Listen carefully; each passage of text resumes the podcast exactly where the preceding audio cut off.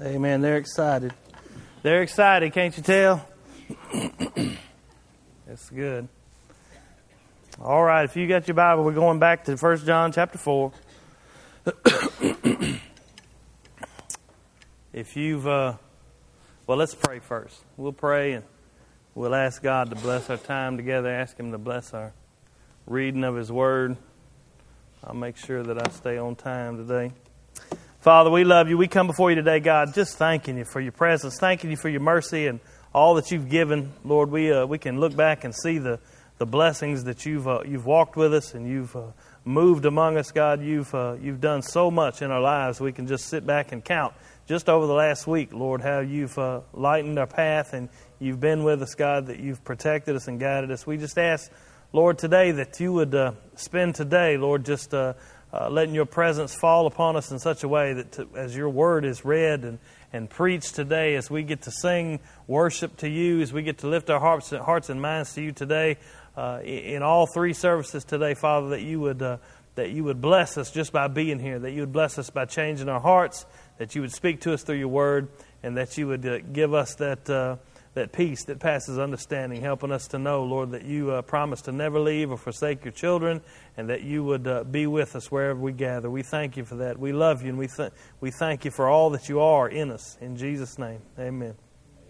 Last time we were here, we've been in First John. I hope you've been walking with us because I, I don't want to build the same foundation every single time. I hope that you, most of y'all have. So uh, we're good. I'm going to continue on with what John is saying in verse in chapter four. We're going to start in verse 13.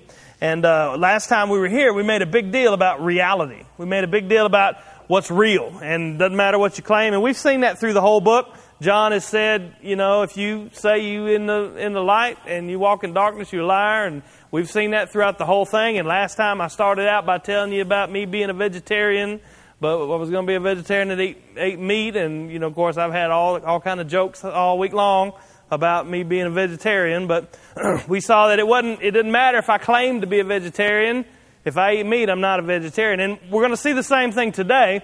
But today, John is going to, we're going to start winding down. There's only one more chapter left in 1 John, and he's going to start winding this letter down. And remember, the reason why he wrote this letter was so that the believers would have assurance that they, they know that they know that they are in Christ. It doesn't matter what happens, doesn't matter what they go through, doesn't matter if they suffer persecutions, doesn't matter if all the, the most knowledgeable, super spiritual false teachers walk in and tell them they're missing something. It doesn't matter what goes on or what happens, they need to know by God's word and by the evidence that they see that they have assurance that they are in Christ. And so he's going to start uh, hitting that point home as he closes out the letter in chapter 5. And so if you've been, if you've been here for these uh, in First John, you, you, probably, if you're honest, if you're honest like me, uh, you have probably seen a lot of tough things, a lot of tough, uh, a lot of tough sayings, a lot of, a lot of things that make you examine yourself. That's the point of of why he's writing. A lot of things that will make you question,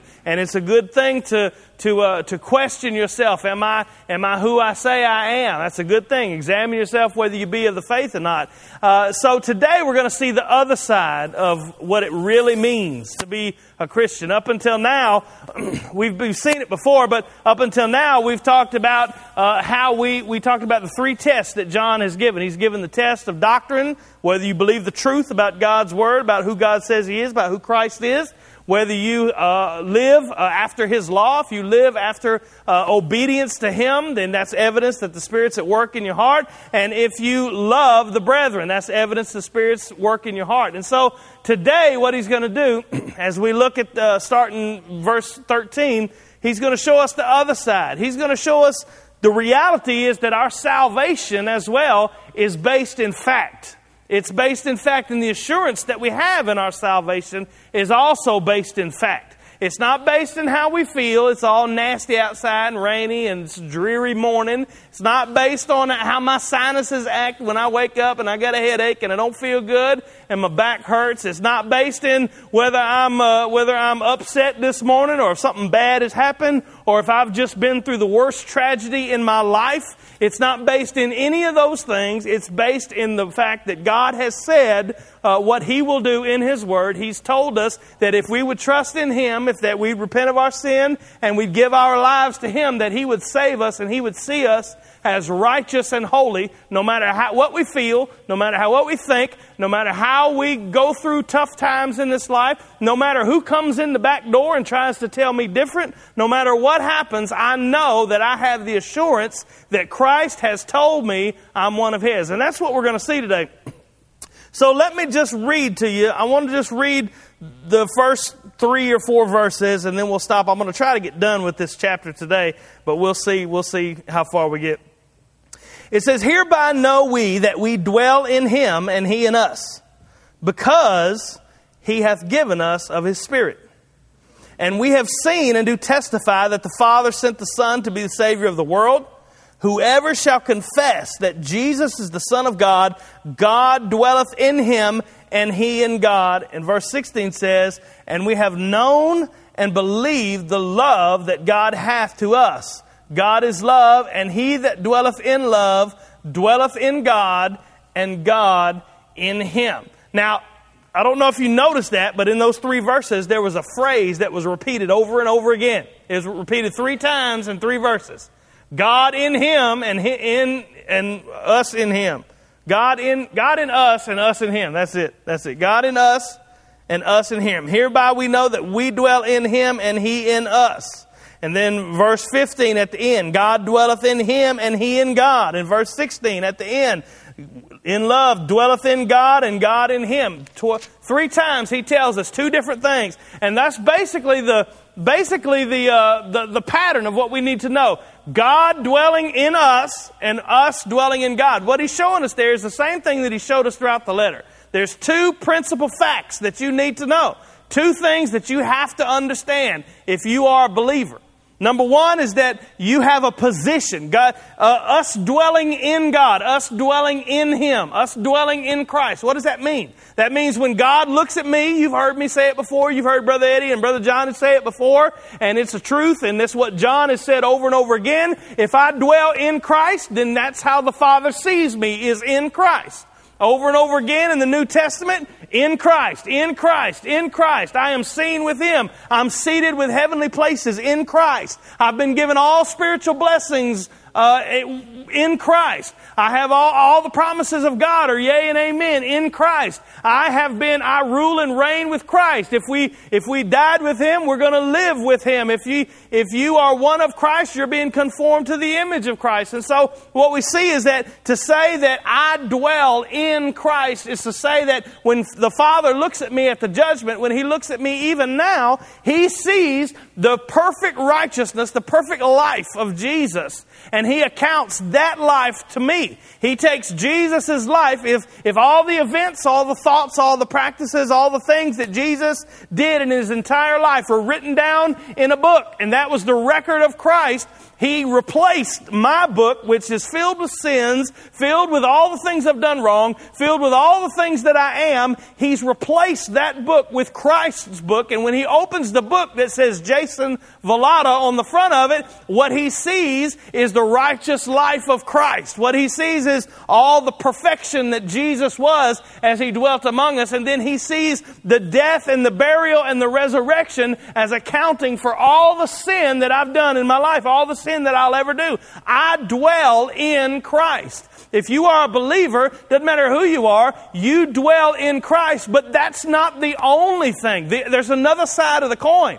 The other side of the coin is that God dwells in us. We know for a fact, um, I know me and I know you know you, but we know that we're not perfect. We know that we still sin. We still struggle. He's given us His Spirit, and by that Spirit, we make war against the flesh that it, it, it, battles each other. They battle each other every single day, and we know that I fall short of the glory of God. We know that you do as well. We know that I don't love God the way that He commands us to be loved, that I don't worship Him as He is worthy to be worshiped, and we can give a, a whole litany, a whole list of things that I'm not doing that I'm supposed to be doing. We give, give a whole list of things of why I'm not worthy, why I'm not, uh, I'm not able to come into His presence. But there is a spirit that lives inside of me. God Himself dwells in me. If you're a believer, He dwells in you. And that spirit is conforming you daily to the image of Christ. So there's two sides to the same coin. Number one,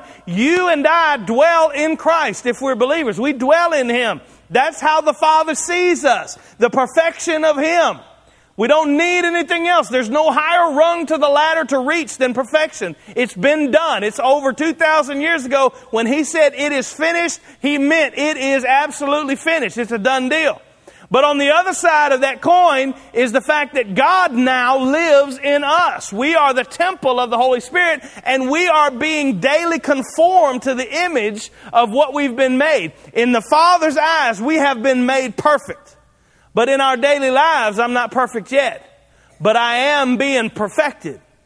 I am being perfected. You know, we've seen those t-shirts that say not perfect but forgiven. And that's that's true. That's a statement of fact that you are not perfect but you are forgiven. But i'd like to see one once in a while. I think i might even make one. It says not perfect but being perfected.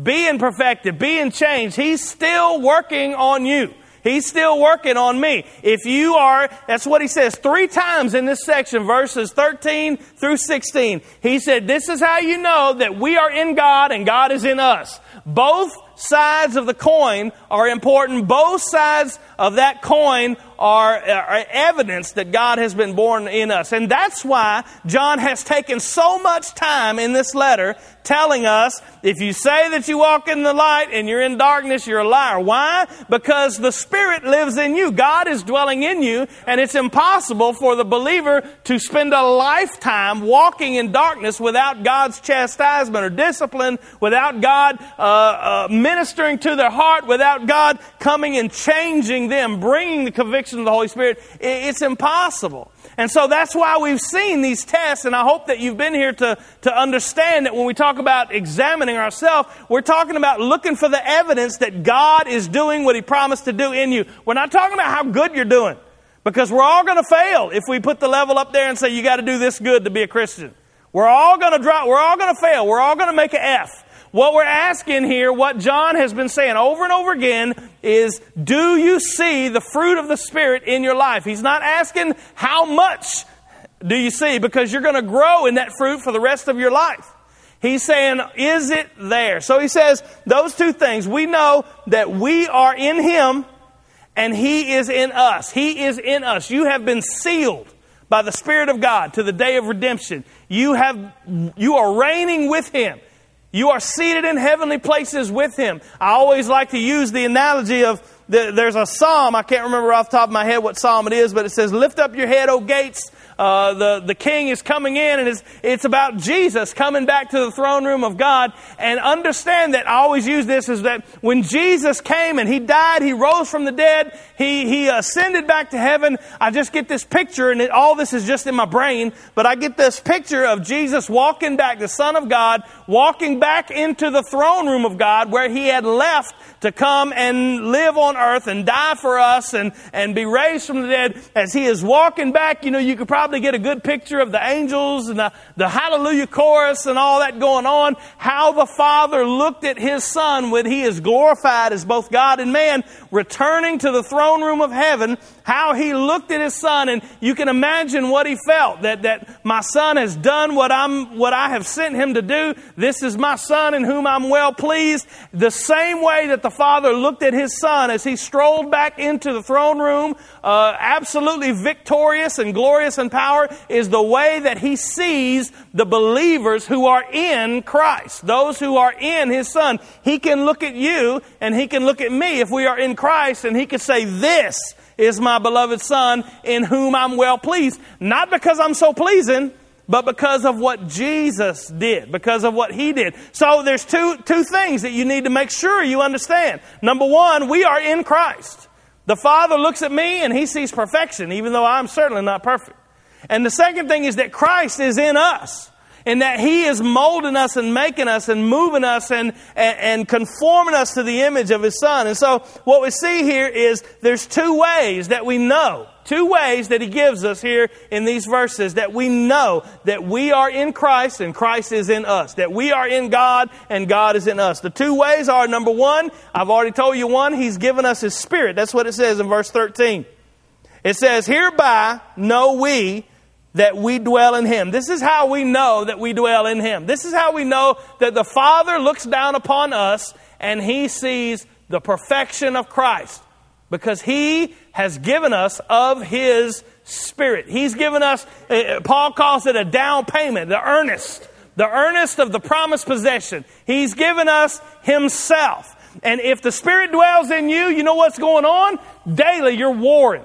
Daily you are, you are going to battle with sin and temptation and the flesh. Daily it's a struggle. Daily it's a fight. It's a boxing match, Paul calls it. It's a race. It's a, it's a competition. It's a, it's a war that's going on inside of you. The Spirit of God saying, these are my commands. This is my, uh, this is my uh, will for you. This is what I want for you. The Spirit is leading you. He's guiding you. All those who are led by the Spirit, those are the sons of God. He is, he is ministering to you, telling you what you need to do, uh, pushing you to service, pushing you to be conformed to the image of God. He is molding you and making you, and the whole time your flesh is saying, That's not what I want to do. And the world is coming from the outside saying, That's not what you're supposed to do. And it's a battle going on. And a lot of times we get, we get to thinking that, you know, unless I do this well in this battle, then there's something wrong with me. If I'm not doing good enough, then God must not love me, that God must be, uh, m- must have uh, separated himself from me.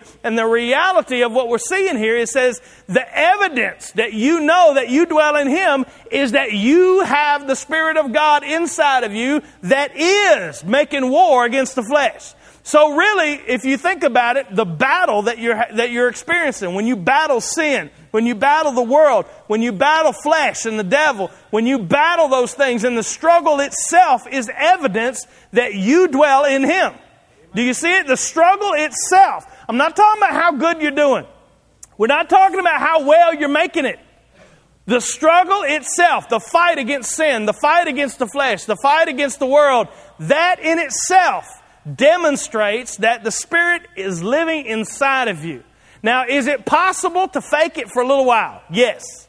It's possible to come on in the back door and hallelujah and everything's good and praise God, we're part of the church now, and then a couple of months go out. It's possible to do that. But I'm telling you that it is impossible to live this life of battling sin for the rest of your life without the Spirit of God working and moving in you. You can fake it for a little while. You can do better. I can do all kind of things. All kind of people can do all kind of things. But to live this life, this is who I am for the rest of my days on this earth. Understand, you have, that's evidence of the Spirit of God living in you. All those who endure to the end will be saved. That's what that means. It means that if the Spirit lives inside of you, you're going to battle this the rest of your life. Are there going to be times where you win and you feel victorious? Yes. Are there going to be times when you do something stupid and you feel defeated? Yes. But the battle's going to continue forever. It says, We know that we dwell in Him because He's given us His Spirit. That battle, that war is evidence. It's evidence that you have received the down payment, the earnest of the promised possession. You have an inheritance that's incorruptible, that's undefiled, that can't fade away. It's reserved for you in the heavens. If you have His Spirit, if His Spirit has been placed in you, if His Spirit lives in you, if you're a temple of His Spirit, you have the promised possession. It's waiting on you. Perfection. Absolute. I'm talking about walking in perfection. You already have perfection in Christ in the Father's eyes, but I'm talking about walking where I live without sin. That's waiting on me when I'm glorified. When we have a new heaven, a new earth, a new body, live forever. It says, We know, hereby we know that we dwell in Him. It's two things. Number one, that He's given us His Spirit. Number two is the next verse, verse 14. The second one is that we have seen and do testify that the Father sent the Son, Savior of the world. We trust in Christ. We are trusting our life in Christ. We have seen, that means we know it, and we are testifying. That's an ongoing lifestyle. Our life testifies. We do testify. We are testifying that the Father sent the Son to be the Savior of the world. Did you notice? Did you notice the three members of the Godhead there, the three persons of the Trinity? He's given us His Spirit, and we testify that the Father sent the Son. I'd love to do a whole thing on the Trinity for you, but it's just interesting to me. Understand what he's saying. The testimony that you give is that the Father sent the Son to be the Savior of the world. There's not another. Not a Savior of the world, but the Savior of the world. Basically, what he's saying, and then he continues in verse 15. It says, Whosoever shall confess Jesus the Son of God, God dwells in him and he in God. He is the Savior. There's not another. What he's saying here is you've put all your hope, all your trust, all your, all your, your whole life is wrapped up in who Jesus is. When you get to glory, if Jesus is not enough, I'm not going to make it. It's as simple as that. That's, that's the determination that you and I have made if we've trusted in Christ. He's all I got. I don't have anything to present as evidence. I'm not good enough. I don't have any work that I can offer. When the, you've heard people say, well, when you stand before God, why should I let you into heaven? When you stand before that trial, if it is a trial or whatever, and say, is there evidence that you want to present? I don't have any. I don't have any evidence that I'm good enough. I don't have any evidence that I deserve to be in your presence. I don't have any evidence at all that, that I love you or that, that I've done anything worthy in your sight. The only thing I have is Jesus Christ and Him crucified and Him raised from the dead. That's the only evidence I have. That's the only thing that I'm counting on. That's the only thing that I've bet my life on. If any of y'all are betting folks, I've pushed all my chips in the middle on Jesus Christ. I put all my stuff on Him, and uh, the the thought comes. The truth is, if He's not good enough, and He most certainly is good enough, but let's just say if He's not good enough, then I'm not going to make it because I've put all my eggs in that one basket. I don't have nothing else to offer. It says, We have seen and we do testify that God has sent His Son as the Savior of the world. There is no other. And when folks, remember the context of First John, when folks walk in the back door of the church and they say, you know, we're the super spiritual apostles, we're the super spiritual teachers that have the truth, and you guys are doing good, but you need to reach that higher level, and we've got that, and we'll teach it to you, and you can just come follow us. When that goes on, we understand, we understand that there is nothing higher that we can receive. He is the Savior of the world, and we've put all, we don't have an we don't have any more chips to give anything else because we put them all in with Jesus Christ and Him crucified. We put them all in on His perfection. And so I don't have anything else to, I don't have anything else to give you. I don't have anything else to, to base my hope and my trust in. It says, We've seen and we do testify the Father sent His Son to be the Savior of the world. And that next verse says, Everyone, whosoever shall confess that Jesus, Son of God, God dwells in him and he in God. When those guys walk into the first century church and, and that's who John's writing against and they say, you know what, we've got the higher stuff. John's saying, no, no, no, you don't have to be super spiritual, super knowledgeable. You don't have to be the, the, the, the cream of the crop of the, the theology guys. It says anyone, everyone who confesses that Jesus is the Son of God, this is not just in word, because we know there's going to be many who say, Lord, Lord, but it's a life that confesses that Jesus is the Son of God. The life that confesses that Jesus is our only hope, that He is the divine Messiah that was, was crucified and killed for us, that He was raised from the dead, and that He has won the victory over death, hell, and the grave. It says, anyone, everyone, whosoever will confess that Jesus is the Son of God, Whosoever's life confesses that Jesus is the Son of God, God dwells in him. And he dwells in God.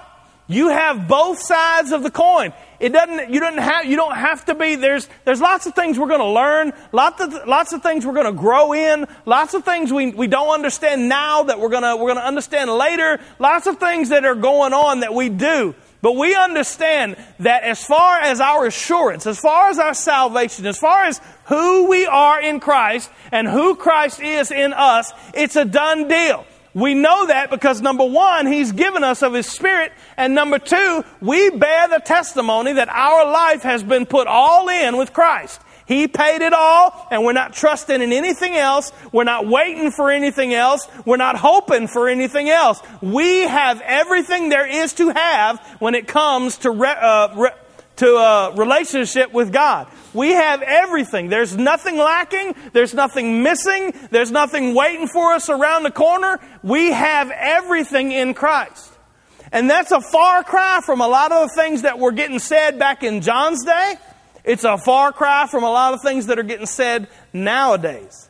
If you hear, I talked to a person just this week or last week that was saying, you know, uh, that Christ Church here is is kind of uh, kind of different because it seems like we're always preaching about the gospel, always focusing on the gospel. I mean, everything is gospel based in this guy's mind, but but you know, you really ought to be teaching people how to live a little bit too, shouldn't you?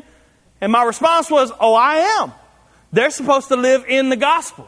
They're supposed to live through the gospel. Everything that they do, everything that they say, everything that they are should be informed by the death, the burial, and the resurrection. And anything else, I think, is an abrogation of what we're supposed to be doing in preaching the whole counsel of God. And so we see that these two things, it says, look, whoever you are, whoever you are, wherever you are, you know that Christ is in you and you are in Him. You know that you have assurance of salvation if these two things are true. If God has given you of His Spirit. If you are walking in the Spirit, if the Spirit is moving you, if it's, if it's bearing fruit in you, you know that it's a fact. And the second thing is that if your life is bound up in who Jesus is, and you've put all of your hope, all of your, all of your, uh, your expectations, all of your goodness is wrapped up in Him, and He's the only evidence that you have when you stand before the Father. He is the only thing that's going to make me able to get in. He's the only thing that's worthy. This week we heard someone that, uh, that spoke about being unworthy and how they had to do exercises to convince themselves that they were worthy. And they needed to understand, I am worthy. I'm good. I'm a worthy person. And they had to kind of, con- the reason you have to convince yourself is because you're not worthy. And if you don't live in the gospel, if you don't trust in the gospel, if you don't walk in the gospel, being unworthy is going to make you despair for the rest of your life. And you're going to go through all the steps. You're going to jump through all the hoops trying to let the world and the worldly things make let to con- convince you that you're worthy. And you're going to go through all this stuff when the reality is you are not worthy. You're not worthy at all. And I'm not either. But in Christ, we're perfect. And if you refuse to accept who you are in Christ, you're going to be that, that, what do you call them, the gerbil on that little wheel. The rest of your life, they're going to be, it's like hanging a carrot. I, when I, when I heard all that, I thought about a stick with a carrot hanging in front of, and you're just always chasing the carrot, but never able to get it. Always chasing after it. It's just right there. Why can't I grab it? It's just right there. And you spend your whole life running after that carrot and you're never able to get it. When the reality is you and I aren't worthy. We aren't worthy of anything, but Christ has made us perfect because He is worthy. And if I am in Him, if I am identified with Him, if I'm united with Him, then God the Father sees me as worthy, not because I'm so good and I'm worthy and I'm, I'm valuable, but because His Son is worthy and I am in His Son and His Son is in me. The Spirit of God is in me. Does that make sense? Y'all with me? Okay, so He says,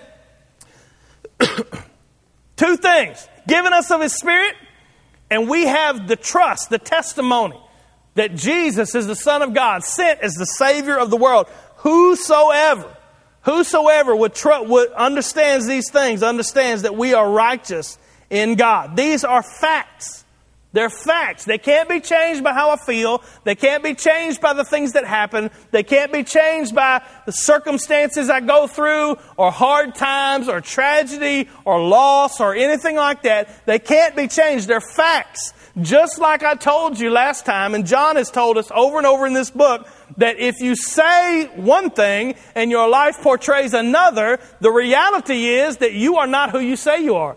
The same thing is on the other side of the coin. If Christ is in me, it doesn't matter what I say, what I think, what comes against me, what circumstances I go through. My salvation and my assurance is based in fact. Jesus died for my sins. I trust in Him and Him alone. He has given me of His Spirit. Therefore, I am righteous in Christ and I am loved by the Father no matter what you think, no matter what you feel, no matter what happens, no matter what suffering you go through. Put yourself for just a second in the, in the mind of one of these first century Christians who was in the church and these men were coming in and they were saying, you know, y'all don't have everything that you think you have and we got the extra and y'all are doing pretty good, but you just need to come with us. Think about what it must have been like because these people were going through persecution on a level that we don't even understand.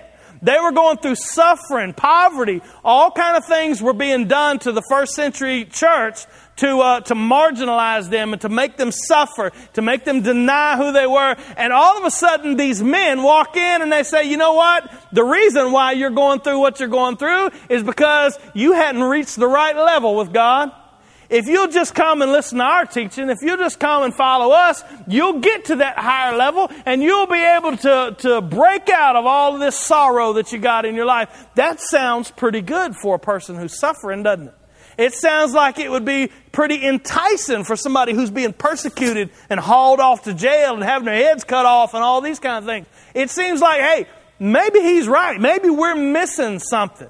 But the reality of what John is telling them here is that no, you're not missing something. Think about it in your own life. What, ha- what about, I know you're saying that salvation is based in fact and I don't have to worry, but what about when I don't feel like a child of God?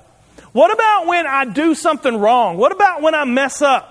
What about those times when I, I, just feel like there's no way God can look at me and see me as, as loved and perfect? I mean, I've just done too much bad. What about those times when circumstances just aren't going the way that I think they should. When, when I go through tragedy, when I go through suffering, when things in this world happen and it just seems like my prayers aren't getting through the ceiling and I'm asking God for this, but I haven't received an answer yet and I, I, I'm still waiting. What about those times when, when I just don't feel like a child of God? He lets us know that it's not based in your feelings. Look what he says in, in verse, uh, verse 16. He says, it's not on this page. It says, And we have known and believed the love that God has to us. We have known. Now it's all connected. So he's saying, let me let me read the first back go back to 14 says that we have seen do testify that the Father sent the Son to be the Savior of the world. Whosoever shall confess that Jesus the Son of God, God dwelleth him in him and he in God. And we have known and believed the love that God has to us. God is love. He that dwelleth in love dwelleth in God and God in him.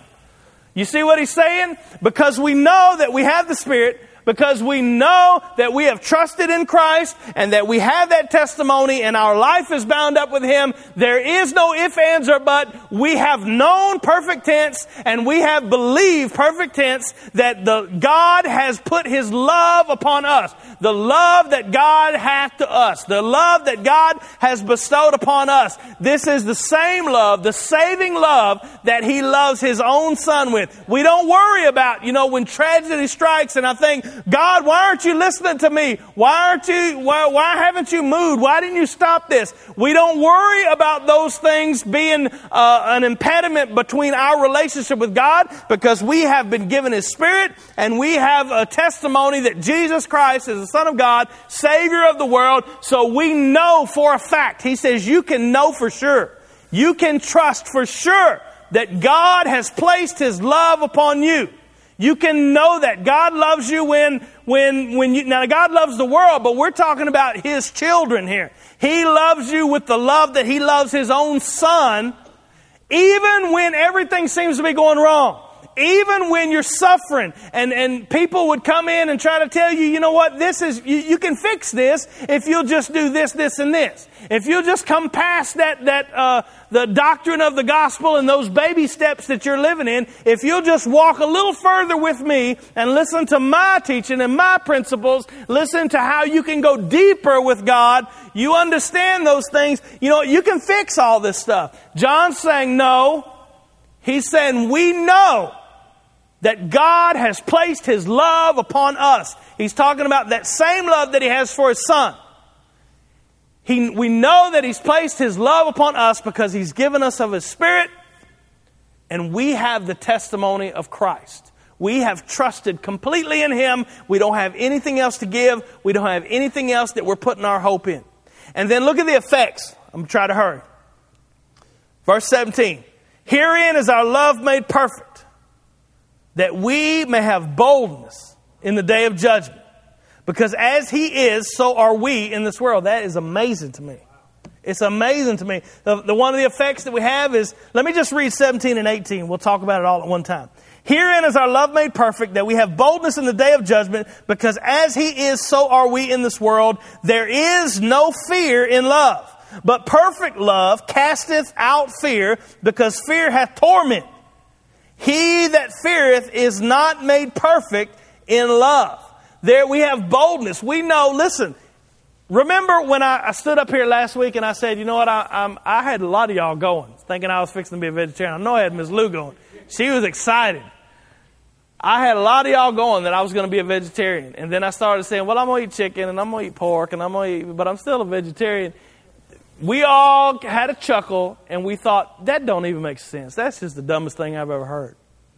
What, what John's saying right here, what he's saying right here is that we have, because we have trusted, if you've trusted in Christ and He's all that you have, all that you want, sufficient to pay for all your sin, there's no fear of judgment any longer.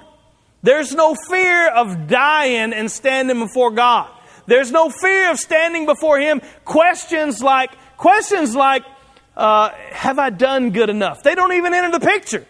Because you're not basing anything on whether you've done good enough. You're trusting in Christ. Uh, questions like, you know, is He enough? Is Jesus enough? That doesn't even enter the picture because you've put all your hope in Christ. You've trusted that He's enough. So what He's saying here is to be afraid, to have fear of this judgment. It doesn't even make sense. If you've trusted in Christ, there is no fear because you've trusted in Christ. Now, if you are saying, have I done good enough? Have I, am I, am I, am I, am I acting good enough? Am I being good enough? That's, that's, that's a problem. That may be a symptom that you haven't trusted in Christ. Because if you've trusted in Christ, then you've put everything in that one basket. And you're saying, He is sufficient. He's all I need. He's everything that I have. And you have boldness to stand at the judgment because I don't need anything else. I've got everything that I need. I don't have to have anything on my account. I don't have to do good. I don't have to be good. I don't have to love God at a certain standard. Jesus has done everything and He is working in me to make me who He wants me to be in this world. So it's all His responsibility. Think about that for a moment. He is the one that lives inside of me. The Spirit Himself is the one that lives inside of me, and it's His responsibility to make me who He wants me to be. It's His, He says, I will complete the work that I start. Philippians 1 6. I will not leave it undone. I will do it. And so to have, we have boldness. The effect of trusting in Christ, the effect of understanding that He has given me everything is I have boldness. I have boldness when I stand before Him in the judgment. I have boldness even now when I go through suffering. I have boldness when bad things happen, when I don't feel like a child of God, when I don't feel like I've done good enough, when I don't feel right. I have boldness knowing that God has set His love upon me because of His only Son, Jesus Christ. And so there's no fear in love. It doesn't even make sense now, I know we don't see that on the same level, but I'm telling you, it's the exact same thing as saying I'm a vegetarian that loves pork and beef and, and all those things. I mean, that just sounds stupid to us. It should sound stupid to us to say, I'm afraid that God doesn't love me. If you have trusted in Christ, it should sound just as stupid as saying, I'm a vegetarian that loves beef. Because the two things don't go together. They're mutually exclusive. They don't even make sense together. If you've trusted in Christ, then you've trusted in Christ. There is no fear. There's no more fear of judgment. There's no more fear of punishment. There's no more fear of condemnation. Why? Because you've trusted in Christ. If you have fear of condemnation because I haven't done good enough, I'm not good enough, everything's not working the way I want, then you need to ask yourself, have I truly trusted in Christ? Because if you've trusted in Him, that's the only thing that matters. That's the only thing that you have. It's the only thing that you're putting your hope in. It's the only thing that you're putting your faith in. Everything else is secondary. So he says the effects, he says, and I'm talking about you know that you're not perfect. I know that I'm not perfect. But those thoughts of standing before him in judgment, going, oh no, I'm not perfect, that's like saying I'm a vegetarian that loves to eat beef. It doesn't make any sense. It, my standing is not whether I'm perfect, it's whether Jesus Christ has died for my sins. And whether Jesus Christ has placed upon me his righteousness, whether the Spirit of God lives in me, whether I have been saved, whether I've been born again. That's the standard. So finally, as we let me just read the last couple and we'll go. Oh no, I want to say this one thing. Do I have time? I got a little bit of time. Look at that phrase. It, this, this is the phrase that stuck out to me this week. It says here in verse 17, herein is our love made perfect, that we have boldness in the day of judgment, because as he is, right now, where is Jesus? What is Jesus? What is he doing? He's seated at the right hand of the Father, perfection, glorified, reigning. When he ascended into heaven, he said, All power and authority is given to me, heaven and earth. He's seated at the right hand of the Father. He's been glorified. He's reigning and ruling. All power is given to him. He is loved by the Father in a way that you and I can't even comprehend love. But it says, at, at, at this time that John wrote, Jesus had already ascended. He said, as he is right now, so are we in this world. Now, we're not perfect, you got it. We're still in the world. But when the Father looks at us, He says, That's my son right there. That's my daughter right there. As because of what He did for us, because of who He is, and we're united with Him, identified with Him, it said, As He is right now, so are we. Not because we're so good, but because He has united Himself with us. And we are found in Christ. The Father sees us in Christ. As He is, so are we in this world. He says, Herein is our love made perfect. We have boldness in the day of judgment. Why do we have boldness in the day of judgment? Because as He is, so are we in this world. When we stand, I mean, imagine this. Can you imagine? It may not be this way. I'm kind of just, I'm kind of adding my own little commentary here, but can you imagine when I pass away or when you pass away as believers in Christ, perfect in His sight, I'm going to stroll up through the courtroom of glory, the whatever it looks like, and get the same reception that the Son of God got when He returned. Now, I might be stretching a little there, but you understand. He sees me, He sees you in Christ, he sees you the same as he sees his own son. His account is on my account. His life, death, resurrection is on my account. The wages of my sin is death. But that death has already been paid for. It's already been done. That payment has been made, and there's nothing else that's owed because of what He did. The wages of my sin is death, and Jesus paid the payment. He gave the wages that were necessary for me to walk away forgiven, innocent, declared not guilty. As we are, as He is, so we are in this world. Let me finish. It says, We love Him there is no fear in love. Perfect love casts out fear. We've already talked about that. He that feareth is not made perfect in love. Need to ask yourself questions. And then this phrase, short little verse, we love him because he first loved us. Now, that's pretty simple. It's easy to understand. But think about the ramifications of what that. Do you love him? I mean, do you really love him? I'm not talking about do you love him good enough. That's not the question. Do you love him? I mean, it's a simple, you look at your own heart. Do you love Him? Do you, does your heart desire Him? I mean, do you desire, long after, want to be with Him, grow with Him, be in relationship with, relationship with Him, talk to Him? communicate with him. I mean, lots of lots of people say that I love. I mean, just think about whoever you love on this planet. I mean, if you love your wife, your mother, your sister, brother, daughter, and, you never communicated with them, I mean, you have to ask yourself a question. Just examine your heart. Do you love Him? If you love Him, only you know, but if you love Him, what does that mean? that means He first loved you. Notice the past tense. Remember we talked about that last week? Past tense, loved. If, you, if we love Him, are loving Him right now, it's because He first loved. He's, he's talking about giving His Son. He's talking about the death, the burial, and the resurrection of his son. We saw that last week. You can go back in chapter 4 and you see where, where we talked about that. But he says, if you love him, listen, the world does not love God. People can come in the back door and they can sit around for a few months saying hallelujah and we love God, but it'll always be manifest that they don't love God when they leave. It'll always be manifest that they don't love God when they go back to the same old things that they were doing, the same old loves that they had before they came into the church. But if you spend your life loving and chasing after God, that's evidence that God has loved you in such a way that, His Spirit dwells in you and the Son of God died for you. If you love Him, it's because He first loved you. It's evidence that you have assurance. If you love Him, He first loved you. And then finally at the end, we need to make sure you recognize, John's told us over and over again, that if you are a believer, there will be evidence. A lot of things, it's a glorious truth to know that we have the assurance of our salvation, and I wouldn't give anything for it.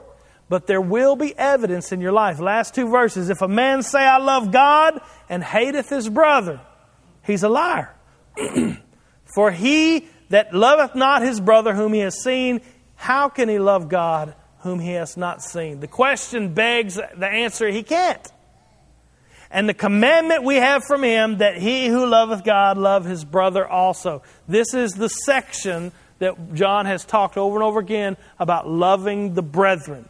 You love the evidence that the Spirit lives in you, the evidence that God has placed His saving love on you because you have received His Son and trusted in His Son is that you have a new heart a new heart that loves God, a new heart that seeks after Him, and a new heart that loves the bride of Christ. Loves the brethren. Loves the evidence that you've been born again. Two things that He's told us He's given you His Spirit, He's given you of His Spirit. And you have the testimony of Christ. If you love Him, He, he loved you first. And if you love Him and He loved you first, then you love the bride. You love the body of Christ. So, the same thing we've seen over and over again, I'm going to end it the same way. Examine yourself whether you be the faith or not. I'm looking around, and most of y'all have been here for the whole, for the whole going through this book. It's healthy for me to examine myself whether I be of the faith or not. It's a healthy thing.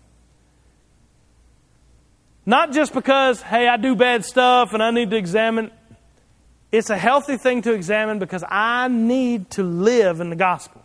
I need to live in my trust of Christ, and I don't need to trust in anything other than Christ. And sometimes things will creep in that'll try to get me to trust in that. Well, I'm doing pretty good. I'm doing pretty good today. I hadn't messed up too bad, so it's not about that. It's about my trust in Christ. Examine yourself whether you be the faith or not. Let's pray. Father, we love you. We come before you today. Thank you for your word.